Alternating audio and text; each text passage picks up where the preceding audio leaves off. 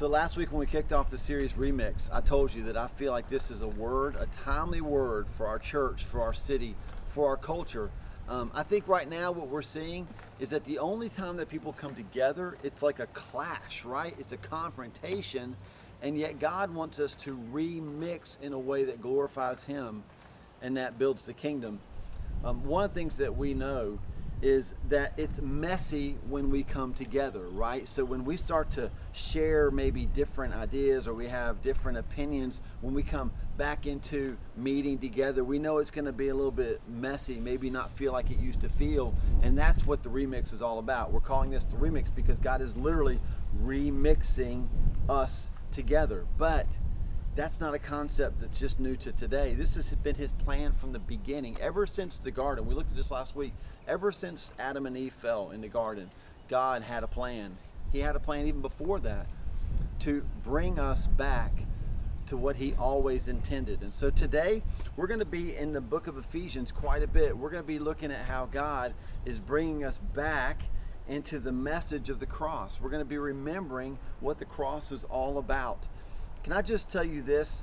Um, the cross gets rid of all the lines that want to divide us. I mean, think about lines that divide us. There's economic lines, there's um, racial lines, there's ethnic lines, there's um, generational lines. There are so many lines that divide us, and, and God is calling us as a church to actually carry the cross into those places so that people can see that those lines have been destroyed and erased by the cross. Um, listen to this statement. When the church is known more for dividing lines than changing lives, we have forgotten the cross. Let me say that again and see if it doesn't ring true for you in our culture. When the church is known more for dividing lines than changing lives, we've forgotten the message of the cross. And this morning, I want to help us remember as we walk through a couple chapters in Ephesians, I want to help us remember this, and this is your big idea. The cross crosses out dividing lines. Think of this if you could take a, giant pencil with a giant eraser, the cross literally erases the dividing lines. The cross crosses out dividing lines. We're going to look at three chapters in Ephesians. No, we're not going to read all three chapters, but we're going to be in, the, in chapters 2, 3, and 4. And those are going to match our three points. The first one's going to be in chapter 2, the second one in chapter 3, and the last one will be in chapter 4. So get your Bibles out on your app or on paper and go ahead and turn to Ephesians chapter 2 and let's dive in. So we're in Ephesians chapter 2, and we're probably going to spend the bulk of our time here because we have got to remember what the point of the cross was. Listen, if we forget what the point of the cross was, here's what's going to happen. We're going to start to equate spirituality with singing a chorus about the cross or singing a hymn about the cross and never actually living the message of the cross. Um, one of my favorite worship courses is a song called Lead Me to the Cross.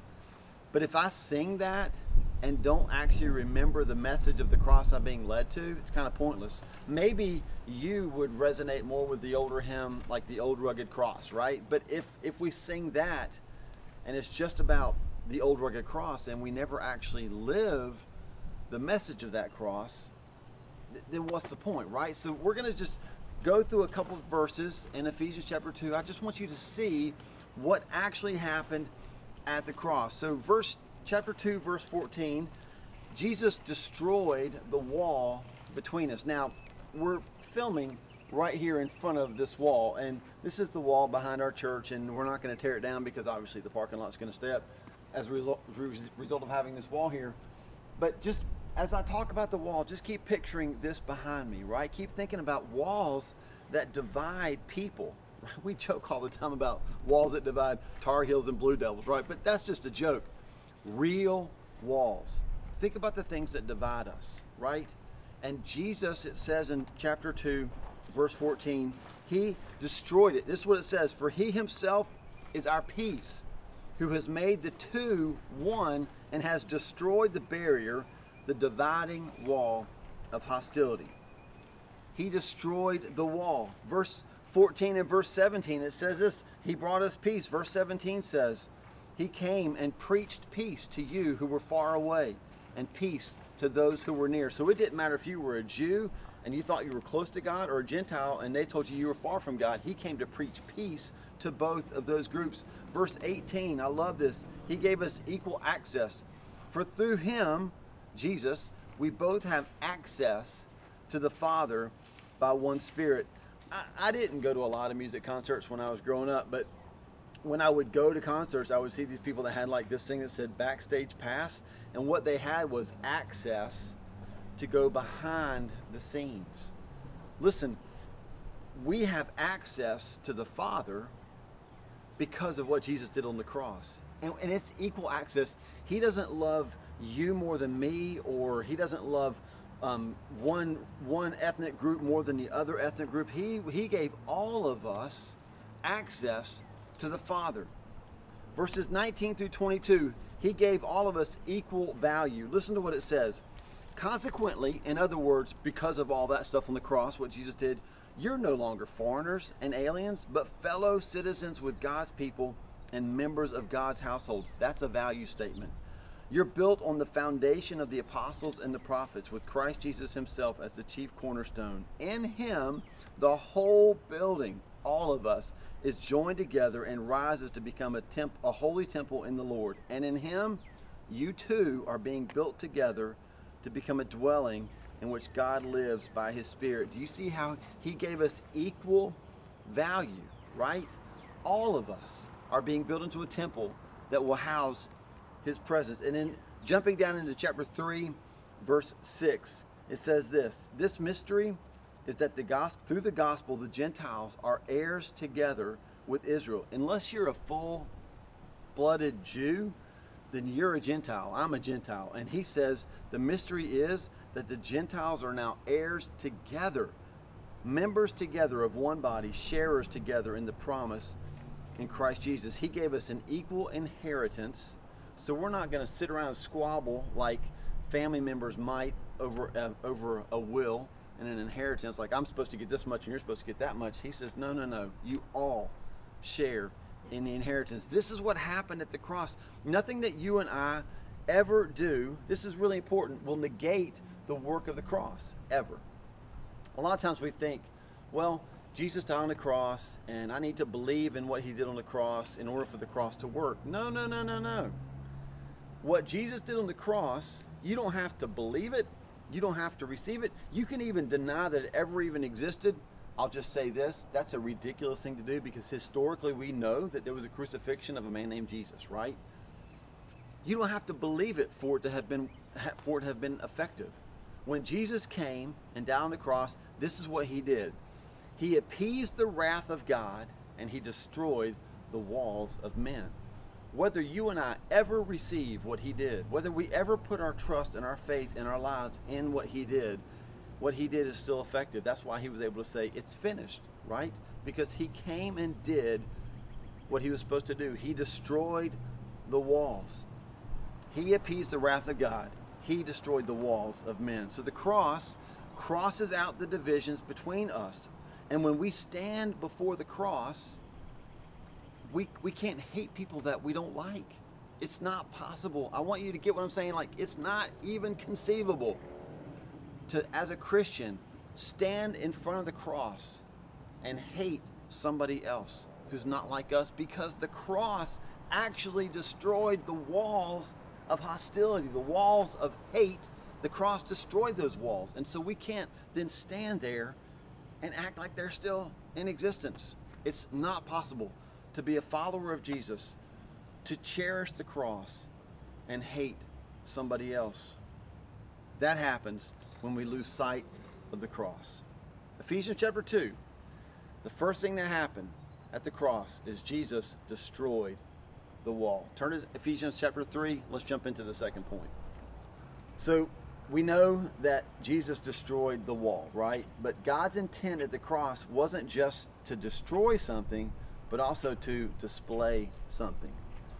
Ephesians chapter 3, we're going to start seeing what it was that God wanted to display. So look at verse 3. Ephesians chapter 3, verse 3. Paul's going to talk a lot about mystery. He's going to use that word a, a ton, like the mystery, the mystery. And here's just some of the verses. So verse 3, Paul says this The mystery made known to me by revelation, as I have already written briefly. It was a mystery that was revealed to Paul. We know from verse 4, um, it's actually a mystery that this letter we're reading helped to reveal.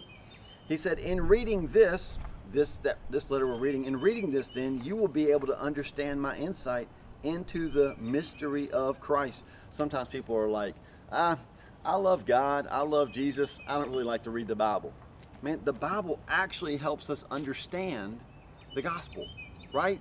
And so when Paul's imagine that you were in the church and you were hearing this for the first time and Paul was talking about this mystery right in the cross and somehow it's tied together and you're like what what exactly is that mystery and how how can I even understand it and then you heard those words Paul said, when you hear this, in reading this, you will be able to understand the mystery of Christ. Wouldn't you lean in a little more to listen a little closer to understand the mystery?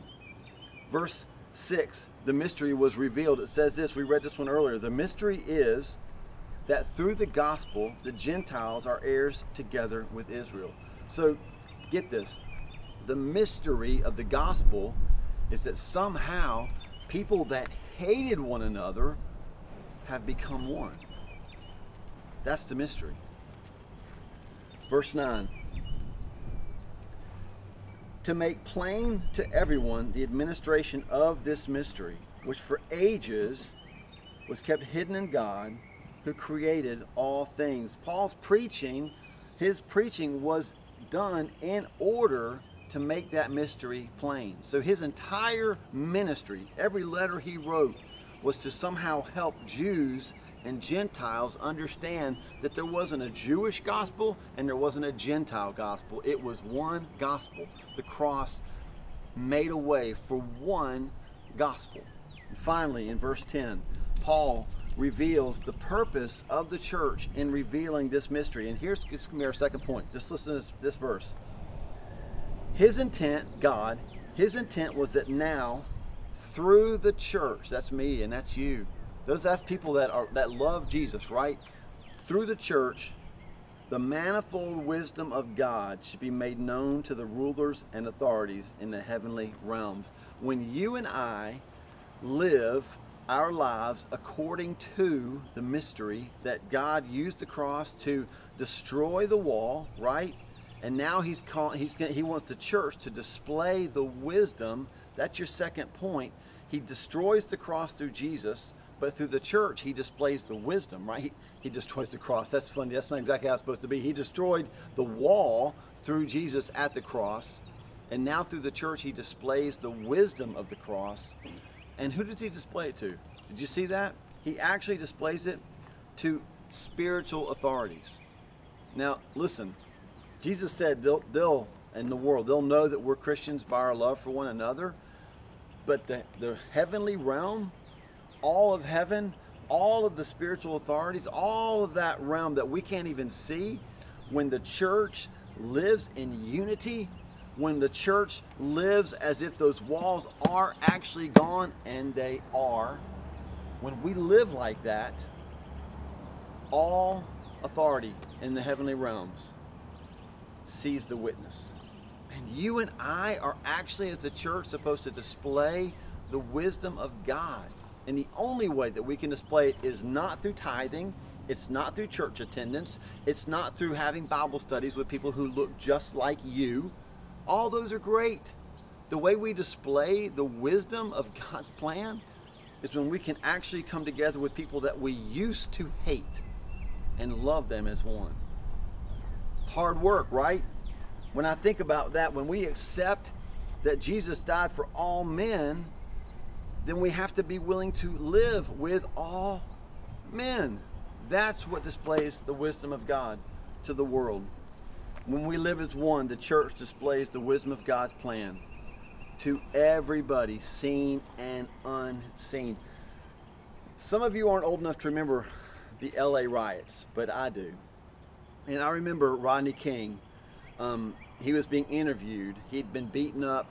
He was being interviewed by um, some TV camera TV uh, um, announcers. That was what? What are they called? Reporters. That's it. he was being interviewed by reporters, and they, they asked him, like, just give us a statement. And here's what he said. Looked right into the camera, and he said this question. I've never forgotten it. Why can't we all just get along? Isn't that the question? That's the question that we've been asking since Cain killed Abel. Why can't we all just get along, right? And so we preach the cross and we tell people Jesus came and he destroyed the wall, so the wall's no longer there. And then people go, but if the wall's no longer there, why can't we all just get along? And can I just submit the reason that we can't get along is because we may trust in the works of Jesus at the cross, but I'm not sure that we're always committed to doing the work of the cross. See, Jesus destroyed the wall. And he calls us to display the wisdom as a church when we live in unity. But to live in unity, y'all, that's the hard work. Now we're going to turn to that. That's going to be our last point. See, Jesus destroyed the wall, the church displays the wisdom, and then we do the work. And you already know it's work because you've prayed prayers before and you have in your heart trusted Jesus, and so have I. We've trusted Jesus, and then we've thought, wait a second, if I'm trusting Jesus, like, shouldn't we all just get along? We kind of feel that Rodney King question again, don't we? But have you ever prayed a prayer and then realized that like we're not suddenly singing campfire songs and doing s'mores and like just loving one another? Even after trusting Jesus, it takes work. So let's turn to Ephesians chapter 4. I just want to show you some of the way that that work comes to um, comes to light and to fruition in our lives. Okay, so third point, we do the work. Jesus destroys the wall, right, at the cross. And then the church, when we live in unity, the church displays the wisdom of God's plan. And then finally, we do the work. Now, I want to be really, really clear here. We don't do the work of salvation. That was done by Jesus on the cross. So when Jesus came and he offered himself as a sacrifice for your sins and for my sins, that's all we need for salvation. See, we, we don't have to, it's not like, hey, if you'll believe in Jesus and also sin a lot less than you used to, or if you'll believe in Jesus and give a lot of your money to the church or to the poor, or if you will just, hey, I know, love Jesus and then make sure that you read the Bible all the time. You don't have to, it's Jesus and nothing else. All we do is trust in His work. So the work of salvation, that's been done by Jesus. But now we're going to talk about the work of the saved. Listen, I love you enough to say this. If Jesus has saved your life and you're sitting on your butt and acting like you used to, then you don't understand the cross. And that's hard to hear, I know. But in this society, when the divisions are so obvious, we can't afford to just sit back and say, hey, but I just love Jesus, right? No, no, no, no. Or I just love Jesus and I love to get together with people who look like me, act like me, vote like me. No, no, no, no, no. What that actually is, is that saying that I believe in Jesus and the work of the cross and I believe that he destroyed the walls, but I'm going to live as if those walls are still there. It's going to take some work for us to step into the middle of these divides and be peacemakers. Because when you're a peacemaker, you actually have to step into the middle of people that don't agree and try to display the wisdom of God in that place. And His wisdom is I want to take that person and I want to take that person and I want to teach them that I can make them one. And there's work to be done for that. So let's talk about that. What is the work of the saved? What does that look like? Ephesians chapter 4, just a couple verses for you, okay? Here's the work of the saved. Verse 1. As a prisoner for the Lord, then, I urge you to live a life worthy of the calling you have received. One of the works that we need to do is to live a life worthy of the calling. Can I just paraphrase that in light of what we've been talking about, in light of the context of this letter? What Paul's saying to the Ephesian church is live a life that matches the work of the cross. I mean, that's, that hits me hard, right? Live a life that matches the work of the cross. Um, verses 2 through 6 Be completely humble and gentle. Be patient, bearing with one another in love. Make every effort to keep the unity of the Spirit through the bond of peace. There is one body and one Spirit, just as you were called to one hope when you were called one Lord, one faith, one baptism, one God and Father of all, who is over all and through all and in all. What is Paul saying? He's saying, listen, when you're when you're doing the work of the cross, you're going to live a life of community and unity. Did you see how many times he used the word one there? That's unity. Did you hear how he said, "Hey, be patient, bear with one another"? That's community. Come on. If you if you even live remotely near anybody, right, either in family or in business relationships, you know the, the more people that you're close to, the more you need patience, right? The more you need to learn how to be humble and to be gentle. I mean, that's the way that works, right? So he's saying, look, part of the work of the church is to live in community and to live in unity. Verses 7 and 11, he's going to tell us to live a life of grace and diversity. Listen to this, verse 7. But to each one of us, grace has been given by Christ. Verse 11, it was He, Jesus, who gave some to be apostles, some to be prophets, some to be evangelists, some to be pastors and teachers. And what he's saying is look, you're going to live a life of community and a life of unity, but you're also going to live, live a life of grace through diversity. Look, you're not like me, and I'm not like you. Like I'm out here right now. Um, is there's me? Uh, we got a couple of guys doing the camera work. We're not the same. We don't all have the same interests. We don't think the same. We don't all vote the same. We don't all have the same opinions.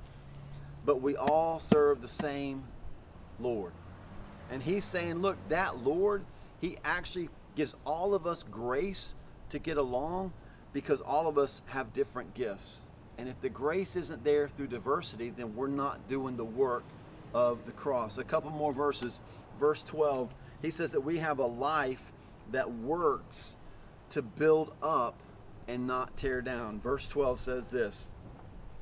He's been he's given us gifts so that we'll he can prepare God's people for works of service right there alone. Look, if we were live right now, I would probably do something like y'all earlier on when I said that thing about y'all sitting on your butts. Like, you know, I didn't mean it in a mean way, but this is the verse I'm talking about.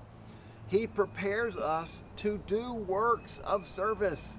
So we don't have the luxury of just kicking back and saying, Well, I love Jesus, and hopefully somebody else will learn to love Jesus too. No, we're actually called to do works of service so that the body of Christ may be built up. Can I just mm, lovingly challenge you in how you apply this?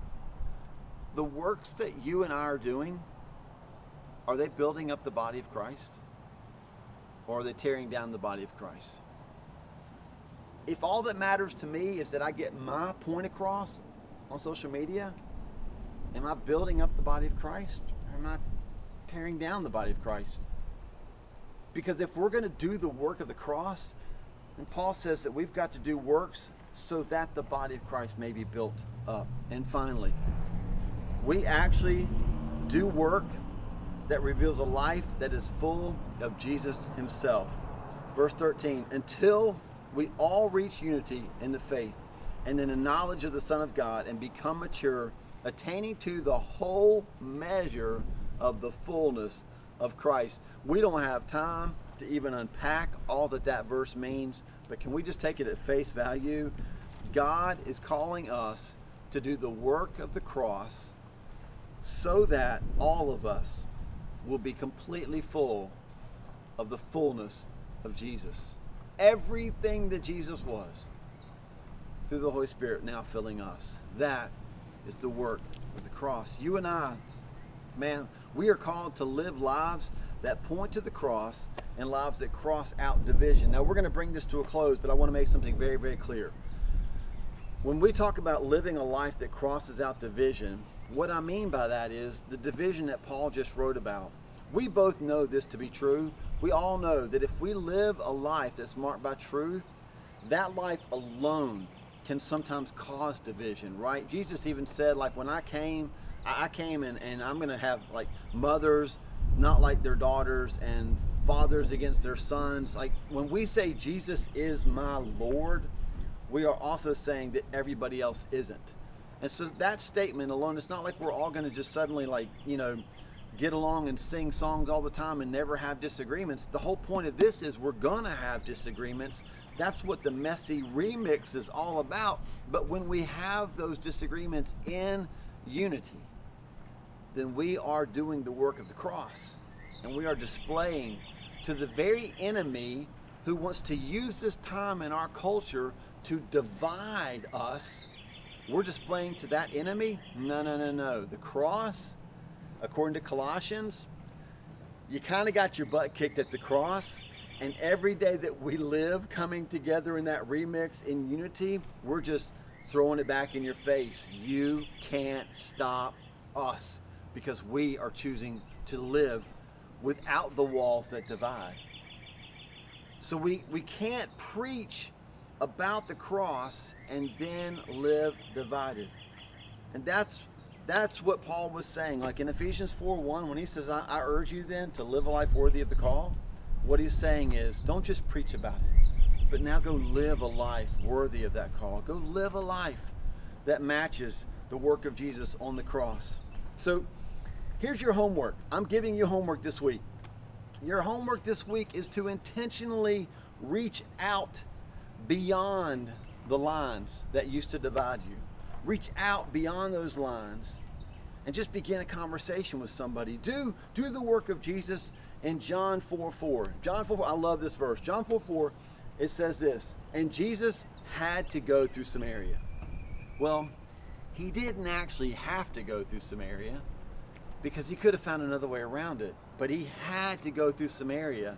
He intentionally stepped into the divide between Jews and Samaritans, two groups that hated one another, he intentionally stepped into that place and spoke to a Samaritan woman and brought the gospel there so that he could bring those together and make them one. I'm asking you to do the same thing. Now, listen, we're going to take a minute and, and the team's going to come back out and they're going to lead you in this song. It's one of my favorite songs. It's, it's called I Exalt You. Um, and, and so I want you to know this that when we live the life that we've just read about and studied about, when we live that life, we are exalting Jesus to the highest place because here's what we're saying. Not only am I going to sing about how great you are, God, but I'm recognizing that the work you did on the cross destroyed the wall that was between me and you and between me and you. And now I'm going to live in that unity. It's not going to be easy and I'm going to do the work and I'm going to display to the enemy and to everybody else in the heavenly realms that your wisdom was greater than anybody else's and that you have the answer to how we can get along. And when we sing that and live that, you and I are actually doing the work of the cross and also exalting Jesus to the place that only He is worthy of.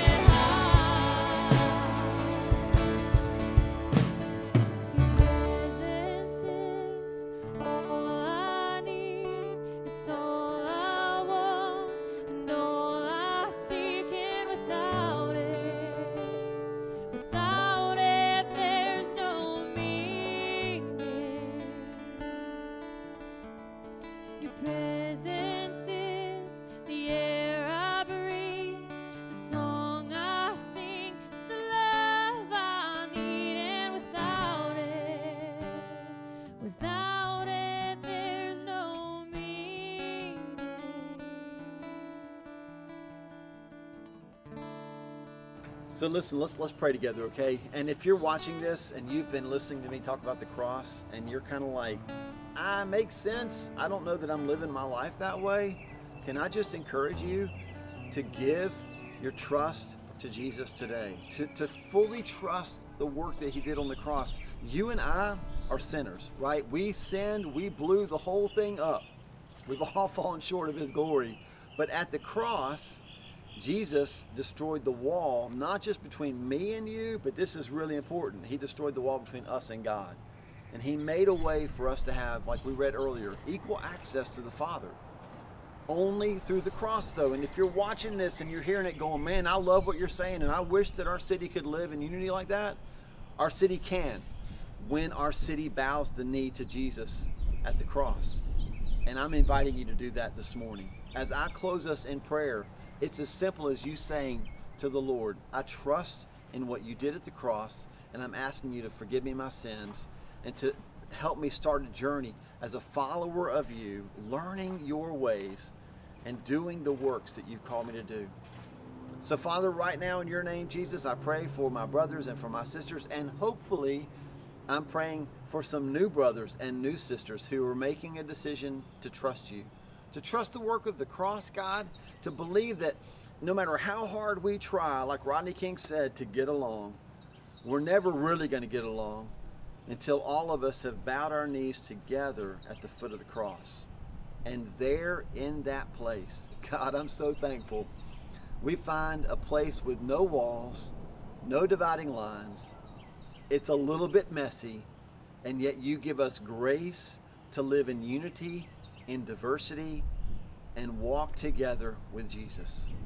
And I pray that you would do that in our lives, God, and that you would display to the city through the gathering what it looks like to live a life marked by the cross. Cross out division in our lives. In your name, Jesus. Amen. We are so thankful that you joined us today. And again, if you prayed that prayer with me, we'd love to get in touch with you. You can just text the number that's on the screen right now, and we'll get you some inf- information, just how we can start taking that journey. All of us are following Jesus, and we'd love to help you get started doing that as well.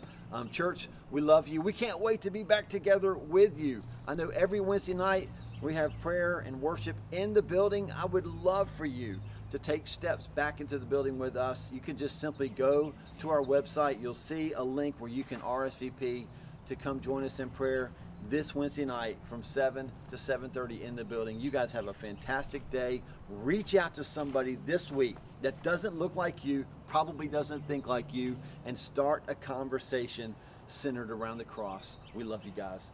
See you next week.